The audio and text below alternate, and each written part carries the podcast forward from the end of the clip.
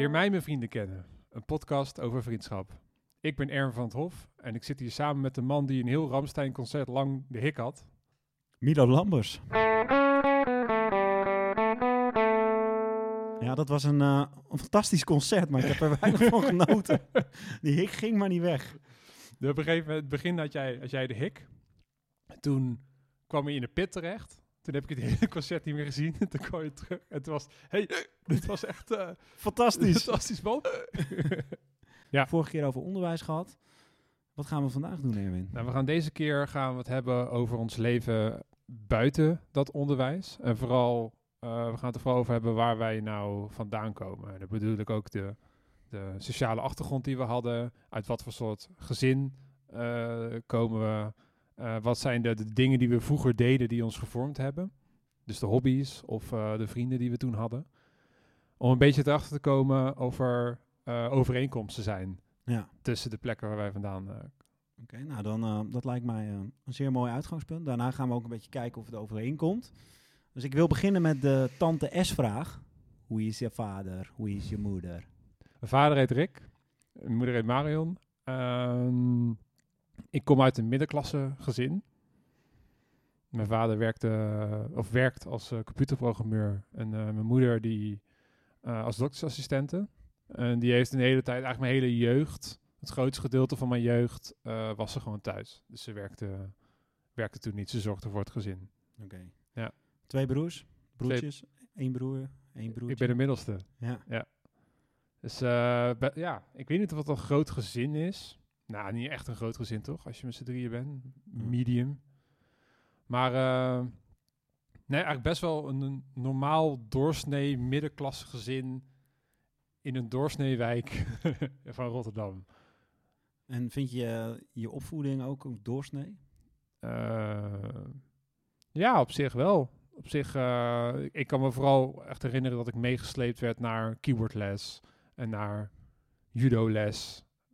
Weet je wel, dat, dat, dat er van allerlei dingen op touw werden gezet om, om mezelf te kunnen ontplooien of zo. Wat, trouwens, wat ik trouwens niet altijd heel dankbaar aannam. Ik kan me nog een keer herinneren dat ik, dat schiet me ineens te binnen, dat mijn moeder me meenam naar eh judo-les. En dat ik er helemaal geen zin in had. Want ik vond het een beetje eng. Of eh, ja, ik, ik, ik, zag het gewoon, ik zag het gewoon niet zo zitten om er naartoe te gaan.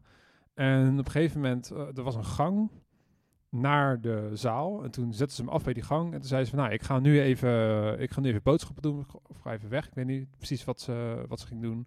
Dus eh, ga je me omkleden en doe de les. En dan ben ik er weer als de les afgelopen is. En wat ik toen heb gedaan is dat even, even verderop in die gang stond zo'n automaat waar je chips uit kon halen. Je, als automaat eh, waarbij de chipszakjes soms vast gaan zitten. Weet je wel, zo'n grote, grote kast. Toen ben ik gewoon de hele les, of de tijd van de les, ben ik achter die kast gaan staan. en toen heb ik gewoon de hele les gewacht. Was je bang? Ja, ik, ik weet niet meer precies waarom ik bang was. Maar ik weet wel dat mijn moeder op een gegeven moment terugkwam. en die liep zo voorbij die kast en ik stond daar gewoon. En die zei van, ben je nou gewoon niet? niet naar, de les geweest? Oké. Ja, Maar je werd dus wel aangespoord om dat soort dingen te gaan ja, ontdekken. ja ik, eh, ik kan me herinneren dat ik ook op spelen met muziek gezet ben. En toen heb ik gekozen om eh, keyboard te gaan doen. Ik vond het leuk om keyboard te spelen, dus eh, zat ik op keyboardles. Dus ik, ja, ik had best wel doorsnee normale opvoeding. Hadden jullie een hecht gezin? Ja. Ja, vind ik wel. Ja. Ik was ook wel de middelste van twee broers, dus ik kon van alle walletjes een beetje mee eten. Ik had wel zo'n goede band met allebei de broers. En ik kan me niet herinneren dat we, dat we extreem, dat we elkaar extreem de tent uitvochten eh, of zo. Of dat het, of dat, dat hele nare dingen... Maar gingen gebeurden. jullie vaak wat leuks doen met het gezin, zeg maar, als geheel? Hmm. Dat weet ik niet meer zo. Ik weet wel dat ik vaak naar de Efteling ben geweest. Maar niet, eh, ik kan me niet echt herinneren dat we heel erg, heel erg hecht allemaal naar dingen toe gingen. Wat, wat ik wel, wat wel echt Op welke manier waren jullie dan hecht? Eh, ja, gewoon wel altijd samen eten en zo. Weet je wel? En altijd eh, bij, met elkaar optrekken, altijd met elkaar op vakantie. Het was niet, het was, het was niet dat, eh, dat iemand helemaal buiten de boot viel of zo. Zeker niet toen we, toen we heel jong waren. Maar ik kan me ook nog herinneren bijvoorbeeld dat we... Dat, dat is echt zo'n herinnering van vroeger. Van, dat we naar Disneyland konden. En dat mijn ouders dan... eh, want we waren dus een middenklasse gezin. We waren zeker niet rijk. En dat mijn ouders dan naar Disneyland gingen. En dat ze hadden besloten van, nou ja, we willen wel naar Disneyland, maar we willen het niet doen op een hele dure manier. Want dat, ja, in zo'n, weet je wel, want vrienden van mij gingen dan ook naar Disneyland. En die gingen dan in het Disney Hotel. En daar, daar had je ook een Playstation met Ja, allemaal. Disney games. Gewoon echt van die, van die sick dingen. Maar wij gingen dan met de caravan naar een camping in de buurt van Disneyland. En dan sliepen we gewoon in de caravan. En toen zijn we zo twee, twee dagen naar Disneyland geweest. En ik denk dat dat eh, heel typerend is voor mijn opvoeding. Het was, we kregen wel alles wat we wilden, maar nooit echt dure dingen. Dus ik kreeg geen Furby. No way dat jij een Furby krijgt. En kreeg, ik kreeg ook geen, eh, geen PlayStation of zo. Eh, want we hadden op een gegeven moment een Xbox en die had ik samen met mijn broer gekocht. Want die moesten we gewoon zelf betalen. Ja. Dus, dus het was, het was, ja, was het echt Calvinistisch? Dat zou ik niet, niet willen Maar zeggen. was dat omdat je ouders het geld niet hadden? Of was het ook gewoon een manier van, ja, we willen jullie niet te veel luxe geven. Dat is overbodig. Calvinistisch inderdaad. Ja, het was, het was eh, ja, vooral dat ze niet te veel luxe wilden geven. En ik denk dat ze ook wel wilden meegeven dat je altijd zelf moet werken voor de dingen die je wil. Dat dat heel belangrijk is. En eh, ja, daar ben ik ze op zich wel dankbaar voor. Dat, dat ze me zo hebben, hebben opgevoed. Ja. Wat waren andere dingen die belangrijk waren in de opvoeding van je ouders? Ik denk, ik denk vooral een soort, soort ehm, gevoel van, van als je iets eng vindt, moet je het toch maar gewoon gaan doen. Want eh, het ergste wat er kan gebeuren is dat je er wat van leert. Dat heb ik vooral ook van mijn moeder eh, meegekregen. Want weet, met een judo, op een gegeven moment vond ik het gewoon eng. En het was van, nou, ga toch, ga er toch maar heen. En het, eh, weet je wel, eh, misschien nog even volhouden. Misschien vind je het toch wel leuk. Weet je wel, toch, wel, eh, toch inschrijven voor zo'n wedstrijd en meedoen aan een wedstrijd. Hoe lang heb je het volgehouden? Judo? Nou, niet zo heel lang. nee, op een gegeven moment vond ik keyboardles geven heel leuk. Oké. En eh, ik heb ook nog in een orkest gezeten. Echt waar? Ja. Dat, en dat, dat, dat is misschien wel, eh, als we het toch over vormende dingen hebben, iets wat me best wel, waar ik een tijdje last van heb gehad, is dat ik, eh, ik vond het best wel spannend, nog steeds, om in hele drukke, grote groepen te zijn. Eh, zeker als je dan een beetje op de voorgrond bent, dan vind ik altijd, ik ga het niet uit de weg, maar ik vind het wel spannend. De setting was zo bij dat orkest, dat nou, even, even om de context te schetsen. Mijn moeder die bracht me dan weer naar, eh, naar, naar, die, naar die oefening toe. Ja, naar het orkestje. En dan, nou, er waren een stuk of eh 30 kinderen of 20 kinderen, best wel groot in het orkest. Met allerlei verschillende instrumenten. Een klarinetten, een, eh, een, een, een trompet, en weet ik veel wat allemaal. En die zaten allemaal eh, aan één kant van de, van de kamer. En de dirigent en docent stond dan aan de andere kant van de kamer. Alleen ik had een keyboard. En er was maar één stopcontact. En dat was helemaal aan de andere kant van de kamer. Dus ik ging daarheen met het idee van... ik vind keyboardles leuk. En ik had keyboardles met één, iemand anders. En dat was altijd best wel gezellig. En toen dacht ik van leuk, ik ga muziek maken met andere kinderen. Ja. Maar in de praktijk eh, kwam het erop neer dat ik een enorme eindselganger daar was. Omdat het hele orkest aan de ene kant staat. en ik zat helemaal aan de andere kant van de zaal. Omdat de stopcontact gewoon niet... Dus het was altijd een beetje, beetje awkward of zo. van, dat ik daar aan de andere kant spelen was. En op een gegeven moment gingen mensen ook gek wekken naar me trekken.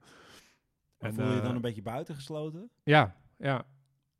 En toen heeft het best wel lang geduurd voordat ik eh, de moed had. Ook omdat ik zag dat, dat mijn ouders moeite hadden gedaan om me op dat orkest te krijgen. En, en, en me erheen brachten. Dat, dat ik dan eh, durfde te zeggen van... Hey, ik wil dit niet meer doen. Want ik vind het echt eh, best wel... eh, Ja, maar kon je niet gewoon een flankstoer meenemen? het weet ik veel waarom. want Ik, ik dacht daar helemaal niet bij na toen. Ik was toen best wel jong hoor. Ja. Dat is echt Ja, 12, maar ook zo'n 13 of zo. docent. Ja, het is wel een beetje lullig als je een kindje alleen zet. Ja. Dus het, eh, ja, dat was, dat was niet zo'n succes. over het algemeen, over het hele, die vormende jaren thuis. Ja, ik weet niet. Ik heb gewoon heel veel goede herinneringen. En ook, ook bijvoorbeeld, als ik nu denk aan vroeger thuis, dan denk ik aan de computer op de overloop, waar ik gewoon oneindig games aan het spelen was. Ja. Gewoon oneindig. Gewoon eh, Max Payne 1 en 2. zijn echt spellen die heel erg in mijn, in mijn hoofd zitten. We hadden op een gegeven moment hadden we een, een cd met allemaal roms. Mhm. Eh, dus ik speelde ik Street Fighter tegen mijn broers. Nou ja. En het was echt een, een pong. ik heb heel veel pong gespeeld. Eh, Nou, dus- zorgeloze jeugd zou je het zo noemen? eh, ja. Ja. ja. Een zorge, eh, zorgeloze jeugd in een, in de middenklasse gezin. en, en de wijk? ik woonde in Zevenkamp, in Kampoe. Kampoe. Zo, in de, zo- zoals het op de straat heet. En ja, dat was heel is een wijk. zo'n jaren negentig eh Phoenix-wijk, toch? Of- Ja, ja. Het, het huis waar ik woonde was ook een nieuw huis, nieuwbouwhuis. Dus eh, dat, mijn ouders zijn er gaan wonen in het jaar dat ik eh, geboren ben, in 1989. En ja, het was een beetje een wijk met, met twee gezichten. Want ik vertelde eerder al over die basisschool. Dat, eh, dat er twee basisscholen waren met, eh, met Ja. heel duidelijk twee karakters. De Ja, openbare, basisschool ba- basisschool. ja, en de katholieke basisschool. En op de openbare basisschool waar ik zat, eh, zaten vooral mensen uit de lagere middenklasse, denk ik. Ja. En dat zag je ook heel erg in de wijk. Je, had een, je had een metrohalte. De tochten heb je in Zevenkamp. Mhm. En ik kan me heel goed herinneren, als je dan de metrohalte uitliep en je ging naar links, dan kwam je in een, in een wijk met heel veel sociale huurwoningen. En eh, daar woonden eh, ja, mensen uit de lagere middenklasse, om het maar zo te zeggen. En als je dan naar rechts ging, dan kwam je in de wijk waar, waar ik woonde. Dat was dan meer echt middenklasse tot hogere middenklasse. Dus je zat wel heel erg die, die, die karakters in de wijk. En die kwamen dan allemaal samen met de kinderen dan op de voetbalvelden. Oké. Ja. En was het zo dat de kinderen van de hogere mis de klasse neerkeken op de rest? Nee, helemaal niet. Of dat speelde daar niet zo? Nee, dat speelt helemaal. Dat heb je ook helemaal niet door natuurlijk als je, als je gewoon aan het spelen bent. Maar wat je wel hoort dan later, zeg maar echt veel later, dan hoor je wel eens dat mensen met wie je vroeger aan het voetballen waren, dat, dat het daar niet per se heel lekker mee afgelopen is. Of, Heb je een voorbeeld? Ehm, Zonder nou namen te noemen, maar... nou, we hebben wel gehoord dat een paar mensen die, die ik da- dan kende van vroeger, dat die wel eens in de bak hebben gezeten met, met drugsdingetjes en zo. Oké. Dat, dat gebeurde wel dan En in, kon je dat de toen, of kun je dat op, met terugwerkende kracht eh, begrijpen? Dat je denkt van, oh, die zaten inderdaad wel in een moeilijke situatie, sociaal gezien, eh, Ehm, financieel. nou, niet, niet per se in dat geval wat ik net noemde. Maar ik kan me wel herinneren dat ik dan eh, heel erg gewend was om... We hadden geen groot huis, maar gewoon zo'n rijtjeswoning. Wat gewoon prima was. Maar dat ik dan werd uitgenodigd voor een, eh, een, een verjaardagspartijtje of zo. En dat je dan ineens in een, in een, in een best wel klein eh flatje kwam.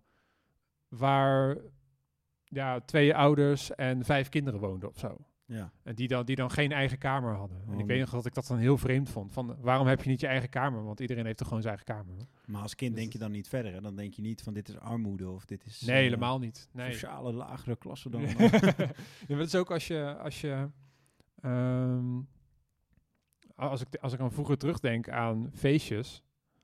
Dat is best wel een goede graadmeter, denk ik, voor, voor wie, wie komt waar een beetje vandaan. Is dat de echt rijke kinderen hadden verjaardagsfeestjes naar de Efteling. Gewoon, dat is het duur, weet je wel. Dan ga je met z'n allen naar de Efteling. En wij gingen dan naar Drievliet. en dan had je ook nog eens... eh, of, of we deden gewoon een speurtocht in de, in de, door, de, door de wijk heen. Ja. Dus acht, achteraf, als ik dan terugdenk aan de verjaardagsfeestjes en de karakters van die verjaardagsfeestjes, dan zou je wel iets kunnen zeggen over de verschillende sociale klasses die dan door elkaar heen ja. eh, leefden. Maar ja, zel- zelf was het gewoon heel duidelijk gewoon, gewoon een middenklasgezin. En om even de, het thema vriendschap vast te pakken. Heb je nog vrienden uit die tijd? Ja, Wie? eh, best wel veel. Dus ik, had, ik had in de eerste aflevering had ik over dat groepje, groepje vrienden. En de meeste ervan zie ik nog. Oké. Maar het is wel grappig dat eh, dat is heel erg gebonden aan, aan ik denk dat, dat, dat mensen die luisteren dat ook wel, ook wel kennen. Heel erg gebonden aan die tijd dat je heel veel vrij was. Dat je heel veel samen kon sporten. Dat je heel veel samen ging spelen. Eh, en da- daardoor heb je alle, allerlei herinneringen, waardoor je altijd een beetje een, een band met elkaar blijft houden. Terwijl sommige van die vrienden zijn denk ik geen mensen die, als ik ze nu zou ontmoeten, Maar dan heb je het echt over basisschoolleeftijd of middelbare school. middelbare school, vanaf 12 ongeveer. Ja. Ja. Maar dan heb je wel, je hebt wel van die vrienden uit die tijd, die allemaal een beetje uit dezelfde soort middenklasse gezinnen eh, kwamen. Weet je wel, al die, al die ouders waren, waren hoger opgeleid, woonden allemaal in diezelfde Phoenixwijk. Hadden allemaal een beetje, dezelfde, wel een beetje dezelfde soort jeugd gehad. Eh, maar het is wel grappig om te bedenken dat nu, nu wij 30 zijn, ben je veel kieskeuriger met, met wie je omgaat, denk ik. En je sluit minder snel vriendschappen. Maar die mensen van vroeger, als je daar nog steeds contact mee hebt, dit kunnen echt totaal andere types zijn. Heb jij iemand dan die in een andere wijk woonde, zeg maar de sociale huurwoningen, iemand die daar woonde, waar je nog steeds bevriend mee bent? Nee. Nee, Ja, dat toch niet. Je, je zoekt toch een beetje dezelfde mensen op misschien. Ik, ik denk het wel. Ik vind het, het, is wel. het is wel heel moeilijk om te zeggen, maar. En volgens mij geldt dat voor jou ook wel een beetje met, jou, met jouw kring. Dat, dat waar in welke sociale klasse je ongeveer opgroeit, dat zijn ook wel de mensen met wie je blijft omgaan. In de, Ja, want als ik nu jouw verhaal hoor, dan denk ik, eh, ja, dat had ook mijn verhaal kunnen zijn. Alleen Ja. woonde ik in een dorp. En voor de rest, mijn ouders waren ook middenklasses, om het, nou ja, zo- zelfs zullen ze het denk ik niet zo noemen. Middenklasse denk ik toch aan ondernemers en aan eh supermarkteigenaren. Maar mijn moeder die eh, werkt in de zorg. eh, tot volgende week, dan gaat ze met pensioen. En eh, mijn vader die heeft ook in de zorg gewerkt. En later is hij meer de personeelszaken kant op gegaan. Maar wel nog altijd in de zorg. Ja. En op een gegeven moment was hij hoofd personeelszaken. Maar goed, niet dat je dan miljonair bent of zo. Hm. En wij woonden ook in een, ja, zo'n typische jaren 70 bloemkoolwijk. Waar alle straten door elkaar heen kronkelen met veel groen. Mooie wijk om op te groeien, eerlijk gezegd. En ik denk dat ons gezin ook wel vrij hecht was. Eh, veel samen doen. En wa- wat jij bijvoorbeeld ook zei met samen eten, dat was bij ons ook echt belangrijk. Ik weet wel dat, eh, dan was ik wel iets ouder en dan kwamen vriendjes langs. En dan was het van, eh, oh, ik heb trek. Mag ik een boterham? En dan had ik zoiets van, nee, wij eten hier gewoon samen. Dat was bij ons belangrijk, dat soort dingetjes. Of bijvoorbeeld, eh, eh, nou, samen op eh, familievisite gaan bij mijn opa en oma. Dat soort dingen waren allemaal wel belangrijk. En eh, volgens mij deden we ook wel, ondernamen we wel veel als gezin. Zeker toen eh, Elmar, mijn broertje eh, en ik klein waren. Had jij een gelukkige jeugd? Ja, ja, absoluut. Het is leuk dat ik nu ehm, filmpjes heb teruggevonden uit de jaren negentig die mijn vader heeft gemaakt met een Super 8 camera. Of ja, volgens mij Super 8. En daarin zie je dan je eigen jeugd eigenlijk weer terug. En dan zie ik zoveel leuke dingen die we deden. Dan zie je dat eh, mijn vader die had wel echt talent om van eh, niks iets te maken. Weet je? Dan gingen we wandelen in de, in de duinen hadden wij niet zo'n zin in. En dan maakte hij een eh, schatkaart. En zei hij, jongens, we gaan een, we gaan een film opnemen. Dan ging hij dat allemaal filmen. En dan hadden wij dus in een dag de schat van Schorel of weet ik veel wat opgenomen. Zo wist hij ons altijd wel bezig te houden. Of dan hadden we geen boekjes om uit voorgelezen te worden. En dan bedacht hij gewoon zelf een verhaal. Het was wel een hele creatieve vader. En daardoor ook wel hele leuke vader. Waar ik eigenlijk altijd een hele diepe bad mee heb gehad. Ja. En dat is ook als je die vraag stelt van heb je een gelukkige jeugd gehad? Ja, absoluut. Maar eh, ja, ik heb het eerder even kort aangestipt, maar omdat mijn vader is overleden, heb je wel soms dat je er dan aan terugdenkt dat er een beetje een verdrietig randje aan zit. Want je denkt altijd aan iets wat niet meer is. Dus je denkt van, oh ja, vroeger toen ik eh, met mijn vader was, maar ja, mijn vader is er niet meer. Dus dan soms kan me dat dan een beetje een verdrietig gevoel geven. Maar dat wil natuurlijk niet zeggen dat het geen gelukkige tijd was. Wat was het juist wel. Ja. ja, je koestert het heel erg. Ik koester het heel erg, ja. Ja. ja. En eh, nou, mijn ouders die waren ook, net als jouw ouders wel, van eh, zelf ontplooien. Die lieten me ook gewoon lekker mijn gang gaan. Wat ik de vorige aflevering ook heb gezegd, dat ik gewoon een flinke fantasie had. Met eh, allemaal fantasiewerelden en en alternatieve voetbalteams, weet je. Daar ging mijn vader ook in mee en mijn moeder ook. Die maakte dan een shirt voor me met eh, een Milo achterop, een voetbalshirt en dat. Dus dat, eh, ik heb ze wel altijd als supportive Ja. beschouwd, zeg maar. Heb je veel vriendjes gehad vroeger? Ja, ik was op, zeker in de buurt en op school had ik altijd wel veel vrienden. En een van die jongens, dat is wel leuk, dat is Daan, als je luistert. En die, eh, dat is de zoon van mijn vaders beste vriend. En eh, ja, daar ben ik ook nog steeds heel goed bevriend mee. Dus, maar dat is dan eigenlijk de enige uit die tijd. Eh, ik heb nog een andere jongen van de basisschool die ik af en toe spreek. Af en toe eens mee ga fietsen. Maar voor de rest zijn mijn vrienden, mijn echte vrienden, wat, wat je zeg maar echt, je hechte groep waar je het meest mee omgaat, die heb ik allemaal leren kennen bij eh, ja, eind school net ernaast. Dus rond leeftijd 17, 18. Ja, laadbloeier.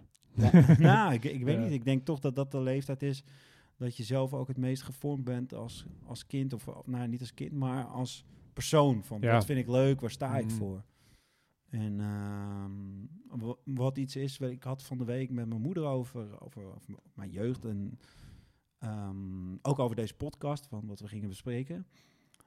En toen zei mijn moeder van, eh, ja, ik dacht altijd toen eh, ik net moeder was van, eh, zouden ze maar altijd klein blijven. Dat is het allerleukste. Maar dan werden we wat ouder en dan dacht ze, oh, die leeftijd is toch ook wel leuk. En dan zei ze van, eh, dat ze het ook leuk vond om te zien dat wij op een gegeven moment zelf de wereld gingen ontdekken. En ik kom hierop omdat ik wel echt in een onwijs links milieu op ben gegroeid. Mhm. Mijn ouders, eh, nou ook super links zijn ze ook weer niet, maar eh, gewoon eh, Partij van de Arbeidsstemmers. En dat gold ook voor beide open oma's. Mhm. En ehm, toen ging ik naar de, de middelbare school. En eigenlijk die hele school op de basisschool was ook gewoon hartstikke links. Onderwijs ook. Werd altijd, ik weet nog dat de verkiezingen waren tussen Bush en eh Al Gore. Mhm. Nou, dan werd er gewoon gezegd van eh Bush is slecht. Dat werd echt gezegd op school gewoon. Dus dat is heel erg links georiënteerd. Maar toen ging ik naar de middelbare school.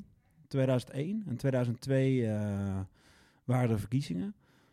En toen was er iemand in de klas en die zei: Mijn vader stemt op Pim Fortuyn. Nou, voor mij stond het een beetje gelijk op. Mijn vader is, voor, is, eh, is, is een neonazi. Echt, zo, zo, zo zag ik dat. Ja. Dat vertelde mijn moeder dus. Van, dat ik echt dat gewoon moest ontdekken. Dat je uit zo'n veilig milieu komt. Of nou, veilig is niet het goede woord, want het klinkt alsof een rechtsmilieu slecht is. Maar een heel eenzijdig milieu. Een heel erg beschermd milieu. En eh, ja, dat, eh, dat was wel grappig. Dat je dan later dat een beetje gaat ontdekken. Van, ik kom eigenlijk echt uit een, eh, uit een linkse wereldje. Ja, ja, mijn ouders eh, waren ook heel erg van Partij van de Arbeid. Oké. Dus ik had, ik had vroeger wel ook echt in mijn hoofd van Partij van de Arbeid, dat zijn de good guys. Ja, zo De, echt, ik dat dat, zijn de goeie en, Ja. en de VVD, dat zijn de slechte. Ja. Zo, zo had ik het in mijn hoofd. Ja. En dus, zeg maar, je zou echt, ik, ik kon haast niet geloven dat iemand iets anders dan Partij van de Arbeid zou stemmen. En Ja. Mm, ja, voor mij was de tijd dat ik wat bewuster werd van politiek, was toen die tijd van Fortuin. Heb jij dat een beetje bewust meegekregen? Ja, ik, ik kan me nog heel goed herinneren dat eh, toen Pim Fortuyn werd vermoord, toen zaten we dus met het hele gezin in een caravan. En toen had mijn vader had zo'n eh, zo'n heel klein tv'tje, Mhm. zo'n, zo'n, ja, die je gewoon op kon pakken en mee, mee kon nemen met zo'n handvat aan. Dat was heel, echt heel klein en zwart-wit. met zo'n, met wereldomroep of zo. eh. Ja, dat is een bizar ding. en eh, daarop heb ik toen eh, gezien, de nieuwsberichten gezien dat Pim Fortuyn vermoord werd. En hoe, hoe werd daar in het gezin over gesproken? Ja, wel geschokt. Oh, een beetje wat, wat je va- wel vaker hoort als het hierover gaat, dat de onschuld van de Nederlandse politiek ja, is aangetast Ja, op, in dat moment. ja. En dat was ook wel een moment dat ik dacht, ehm, ik weet nog dat ik dacht van, wow, dit is echt. Ja. Als ik klinkt heel stom, maar eerst waren het gewoon een soort van personages op televisie en, en, en volwassenen die waren met elkaar aan het praten en zo. Weet je wel, over, over, over, over eh, belangrijke zaken.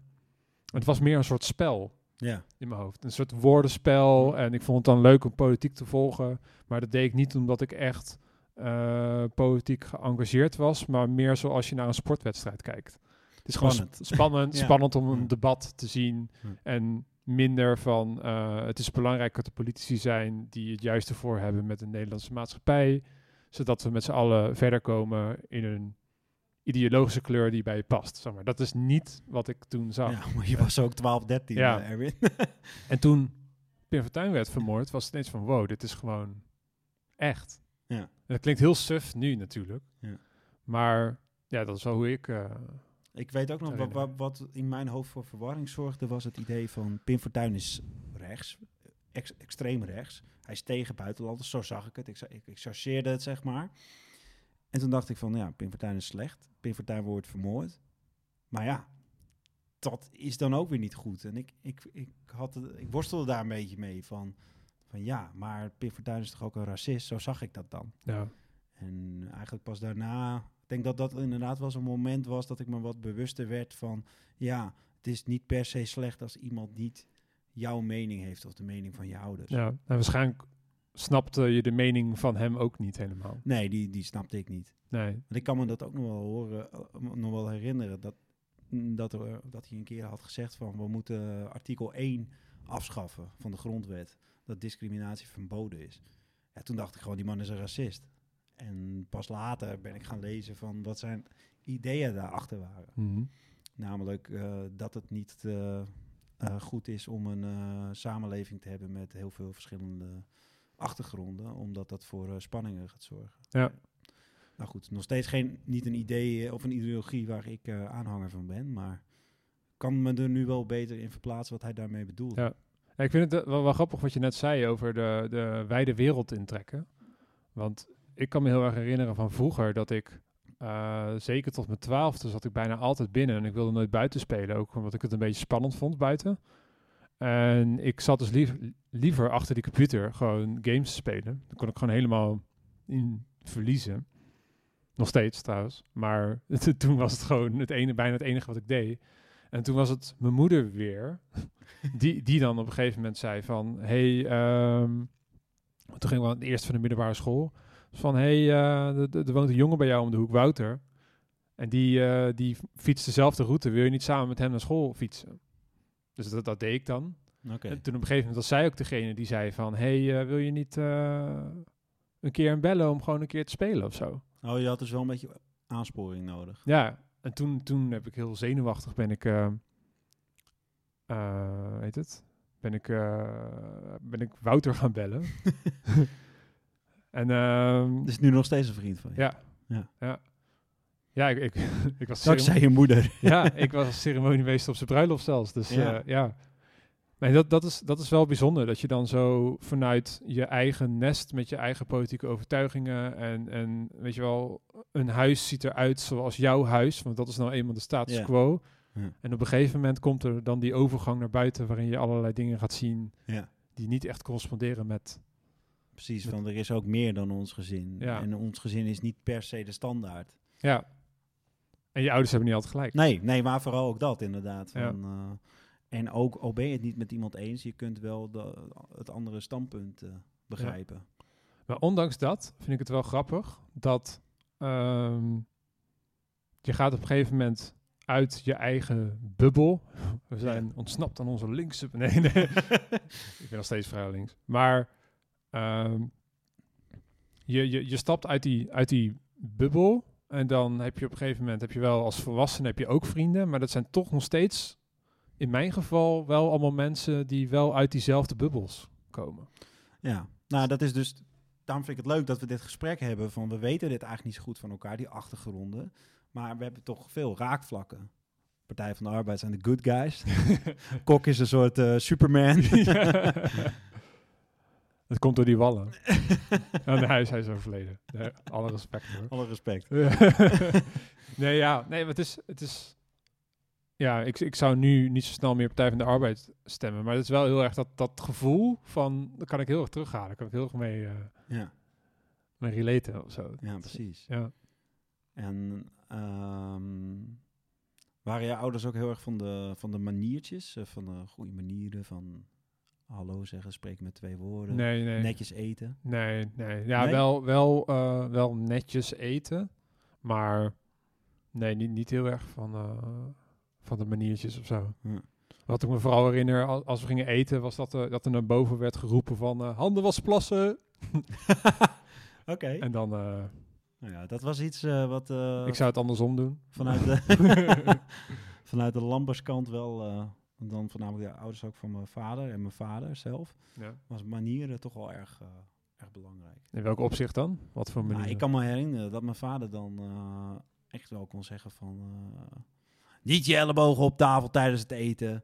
eh, niet met je handen eten. Dat soort dingen. Dat heel, heel erg oh, je oude belangrijk. basics. Je bedoelt gewoon normale. nee. Ja, dat is, dat, is ook... Ja, maar nee, nee, ik sta niet met je handen eten. Oké, dat is wel... Maar zelfs toen ik echt al 14, 15 was, dan zat ik bijvoorbeeld met één hand met een vork... eh, Ja. Met mijn, rechter, of mijn rechterhand had ik een vork vast en dan gooide ik een aardappel naar binnen. En dan was het, nee, met de mes en vork eten. Het was wel iets wat bij ons eh, belangrijk was. Of Ja. dat je altijd iedereen een hand gaf. Dat was eh, pre-coronatijd, toen kon dat nog. Maar dat soort dingen stonden ook wel hoog in het vader. Mijn vader was ook wel een man van orde en eh, rust. ja, Moest in een huis moest het wel netjes zijn. klinkt als een dominee. Nou, zo streng was het niet, maar hij, hij kon op sommige aspecten was hij, wel, eh, was hij wel streng. En ik vind het zelf op een goede manier hoor, maar ik heb hem ook wel eens eh, vervloekt erom. Weet je, als je bijvoorbeeld een eh, tijdschriftje had en eh, dat slingerde dan ergens rond. Op een gegeven moment dacht je, waar ligt dat nou man? En dan eh, moest je oud papier weggooien en het gewoon op bij het oud papier. dacht mijn vader, ja, het ligt in de weg en dan werd het gewoon weggegooid. Van, Ja, dan moet je het maar op een goede plek leggen. Ja, Weet je, op zo'n manier. ja. Maar goed, ik vind ook wel eh, dat je als kind wel moet leren verantwoordelijkheid te nemen voor je eigen acties. Ook met dat soort kleine, kleine dingen. Dus. Mhm. Ja, ik, eh, ik kan me niet heel erg veel, veel strenge discipline, discipline of zo herinneren. Als, Oké. Nee. Misschien was het ook omdat je dan met z'n drieën, met drie jongens in huis bent of zo. Dat dat, dat te veel is om zo te micromanagen. Met z'n tweeën is dat misschien nog wel te doen. Mm. Met z'n drieën wordt het al een stuk uitdagender, denk ik. Als je naar je vader kijkt, eh, welke eigenschappen heb je dan van hem overgenomen? Of welke interesses? Of? Ehm, ik heb van mijn vader heel erg... Ik kan heel erg ergens helemaal in zitten. En dan stop ik gewoon niet. niet. Totdat het af is. Ja. En eh, dat heeft mijn vader ook heel erg. En dat is een hele eh, goede eigenschap en een hele slechte eigenschap. Want eh, het is goed in de zin dat je dan dingen gedaan krijgt. Ik heb bijvoorbeeld afgelopen jaar een boek geschreven. En dat was nooit afgekomen als ik niet die eigenschap had van ik ga gewoon zitten en ik ga gewoon door totdat het gewoon af is. Ja. Want het, is, het duurt langer dan je enthousiasme, kan ik zeggen. maar eh, het, eh, het negatieve daarvan is dat je heel slecht voor jezelf zorgt. Dus je gaat gewoon door en als je dan honger krijgt, dan ga je gewoon door, want je wil gewoon dat het af is.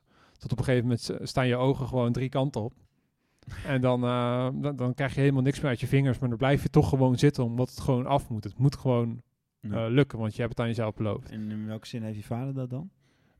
Nou, die werkt dus als computerprogrammeur, dus die kan ook heel erg in dat, eh, in dat werk zitten. En ook vroeger, als hij dan aan het klussen was, dan kon je er altijd gewoon donder op zeggen dat op een gegeven moment kreeg hij, kreeg hij honger en dan, dan doet hij wat eigenlijk iedereen doet, dan word je chagrijnig. Ja. En dan kan je heel weinig hebben. Ja. En, dan, en dan slaat de frustratie eh, er, erin. Ja. En eh, dat, is, dat is misschien wel een beetje een familietrekje, dat je dan Maar dan kun je gaan eten, hè? Dat is een oplossing. ja, maar dat, is, dat, dat is, zit dan niet...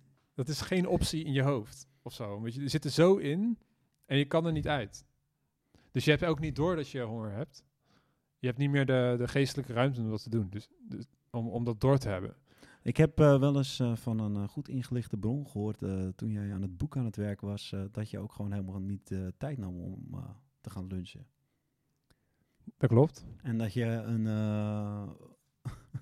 een pak groentesap had of zo, waar alles in zat, zodat je gewoon zo snel mogelijk Goed, eten. nee, Huel was dat. Dat is zo'n zo'n shake waar, shake, ja. alles in zat. Ja, En dan, die goed ingelichte bron, die wilde nog lekker eieren bakken, maar daar, had jij, daar gunde jij jezelf de tijd niet voor. nee, dat is, wel, dat is, dat is inderdaad typisch zo'n zo'n geval van... Ik ga vandaag gewoon een dag maken van 12 uur. En dan moet ik gewoon voedingsmiddelen naar binnen hebben. als een soort astronaut. En dan ga ik het gewoon fixen. En eh, ik ben daardoor wel flink op mijn bek gegaan ook. ja. Ik, ik ben er nu al veel, veel meer van het oké, pauze nemen, voor mezelf zorgen. Want anders hou je het op de lange termijn eh, niet vol. Maar dat is wel iets wat ik, wat ik van mijn vader... innerlijke mens moet ook worden verzorgd. Ja, ja, ja, de inwendige mens. Inwendige, nee. Wat dan... eh, nou, het is eigenlijk een goede en een slechte eigenschap. En, eh, voor mijn moeder heb ik heel erg, denk ik, ook wel het... mijn moeder is iemand die vroeger, toen ze klein was, vertelt ze altijd, door prikkeldraad heen rende. En de, en de, de, en de, eh, de benen bloeden helemaal. En dat ze dan zoiets had van, ja, het zal wel, het komt wel goed. Pikkel. ja, niet, niet echt, niet echt een bikkel. Dat- Het is niet heel slim om door te rennen als je... Nee, maar... eh, maar wel iemand die niet zo, niet zo heel snel van de stuk te brengen is. Ja. Ik denk dat dat wel een goede eigenschap is. ja. Het negatieve daarvan is, eh, voor mijzelf, is dat je niet meer naar je gevoel luistert en alles gaat relativeren. Oké. En daardoor word je dus, kan het dus zijn dat je van dingen die, die er wel toe doen, minder enthousiast wordt, om het maar zo te zeggen. Dus dat, ja, ook eigenschap heeft. Maar je gaat alles eh, relatione- of, eh, rationaliseren. ja. Dus dan, dan schakel je je eigen gevoel een beetje uit. En is dat goed of slecht? Dat is, soms is dat heel goed. En soms is het een beetje sociaal onaangepast. en jij dan? Heb jij eigenschappen van je ouders?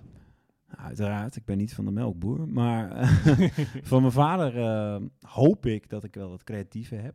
Ja. Ja. dat denk ik wel, want eh, ja, ik heb een creatief beroep als journalist. eh, muziek maken, podcast maken is ook wel een beetje creatief.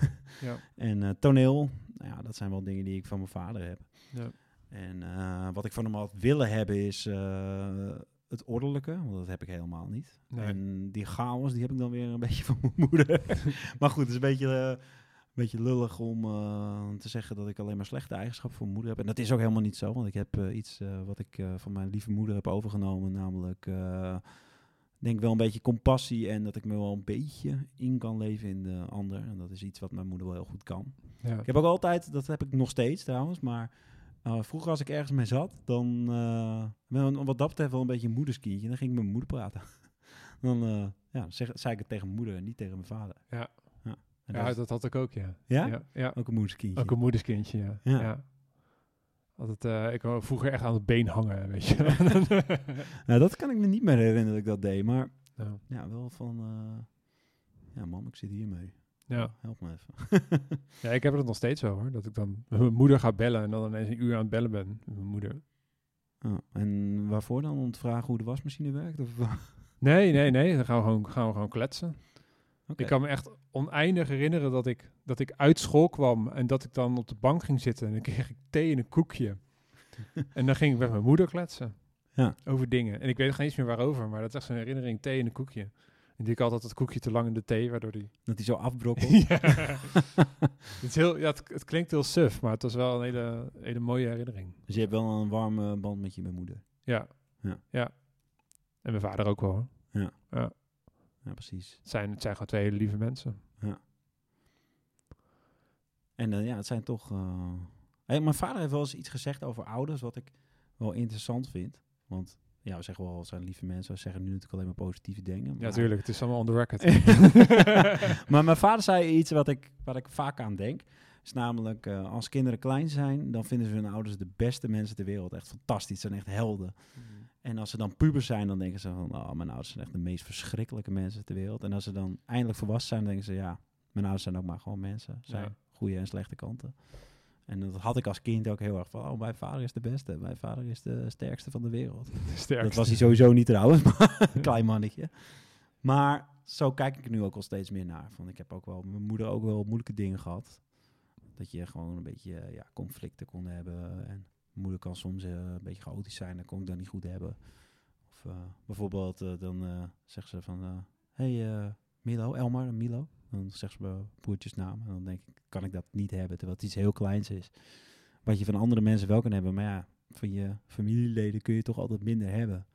De mensen die het meest dichtbij je staan. En kun je ook ruzie hebben om helemaal niks. Ja, gek. Maar goed, nu ik wat ouder ben, dan denk ik van ja, weet je. Ze bedoelt het ook niet verkeerd. het is alleen, uh, ja, omdat het mijn moeder is, kan ik het niet hebben. Terwijl, ja, waar gaat het nou over? Nou, het is heel moeilijk om afstand daarvan te nemen. Hè? Omdat er zoveel Tenminste, Freud zou er wat over te zeggen hebben. maar er zit zoveel lading achter. Hele kleine dingetjes. Misschien zelfs ook dingen die je zelf helemaal niet door hebt. Ja. In die band. Ja, nee, dat klopt ook wel, ja. ja. En waar ik ook wel moeite mee heb, is gewoon het moederinstinct aan zich. Weet je? Dat van, doe voorzichtig. Dan zeg ik altijd, uh, nee, ik ruim mezelf te pletter. En dat zeg ik dan omdat ik gewoon zoiets heb van, jezus man, ik ben uh, 32 jaar oud, wat denk je nou? Waarom kan je dat dan niet gewoon uh, laten voor wat het is? Ja, dat is een hele goeie. Dat weet ik niet. Want je, je, Ik- hoeft, je hoeft het Ah, niet... nu, nu ik erover heb, voel ik gewoon alweer die het is ergernis. heel raar. Want je, je, je, je, je hoeft het niet vast te pakken. Je kan ook gewoon denken... Nou, dat is mijn moeder. Mijn moeder houdt van me. En die is bezorgd. En eh, het, het is fijn. Ze vindt het fijn om dan dat nog even mee te geven. Ja, maar ze weten toch ook dat ik een volwassen... Ja, ik, ik, eh, zeg maar, ik zie het dan als een gebrek aan vertrouwen. Oké. Heb je dat wel eens uitgesproken? Nou, dat heb ik heel vaak uitgesproken. Oké. En daar is geen gehoor. En dat maakt het ook irritant. Oké. En, ehm, maar goed, wat jij zegt is natuurlijk waar. Het is een moederinstinct. En als haar dat een goed gevoel geeft, is dat ook belangrijk. Ja, ik vind het altijd wel... Ja, een warm bad of zo. Ik ging, ging een tijdje geleden... Had ik mijn ouders eh, even niet gezien... Door het hele corona gedoe. En toen eh, ging ik in mijn eentje langs, eh, op anderhalve meter afstand. Met, met Pasen was dat. En ik weet niet, dat, ja. Zie, ik die, dan zie ik die twee zo zitten en dan denk ik, ja, toch een vertederd gevoel of zo. Ja. Dan word ik helemaal volgestopt met, met eten en dingen. En, ja, Ja, echt een warm bad dus.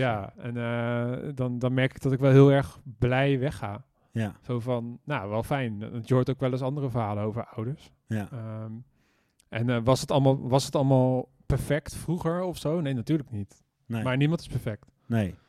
Maar het is wel ja, een, een, een, ja, een oorsprong waar ik, waar ik wel, wel blij mee ben. Ja.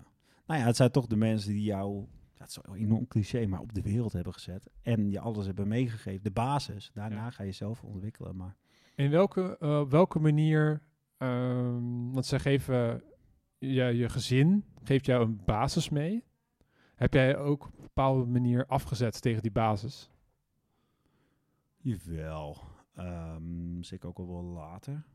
Dat eh, mijn ouders bijvoorbeeld ehm, wel heel gevoelig waren voor veiligheid. Van eh, sleutels moet je bewaren met, je, met, met, met alles wat je hebt, zeg maar. Weet je, als, je, als ik mijn sleutel kwijtraak, dat was erg.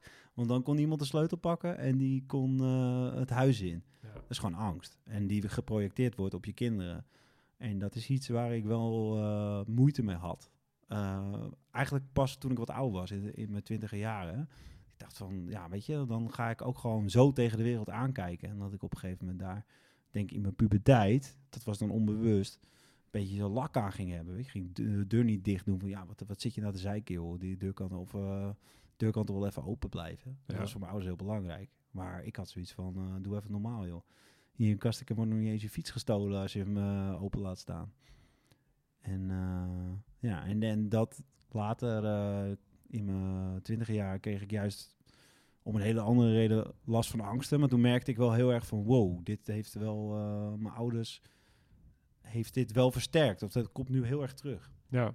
Ja. ja. En verder tegen afgezet. Volgens mij viel het allemaal wel mee. Ja, Ja. wel wat, die, die, kleine dingen van uh, dat je ouders zeggen van ja, niet meer dan twee biertjes drinken vanavond. En dan gewoon helemaal katje lang uh, thuiskomen. Dat soort dingen. Of ja. ja, dat soort dingen. Jij?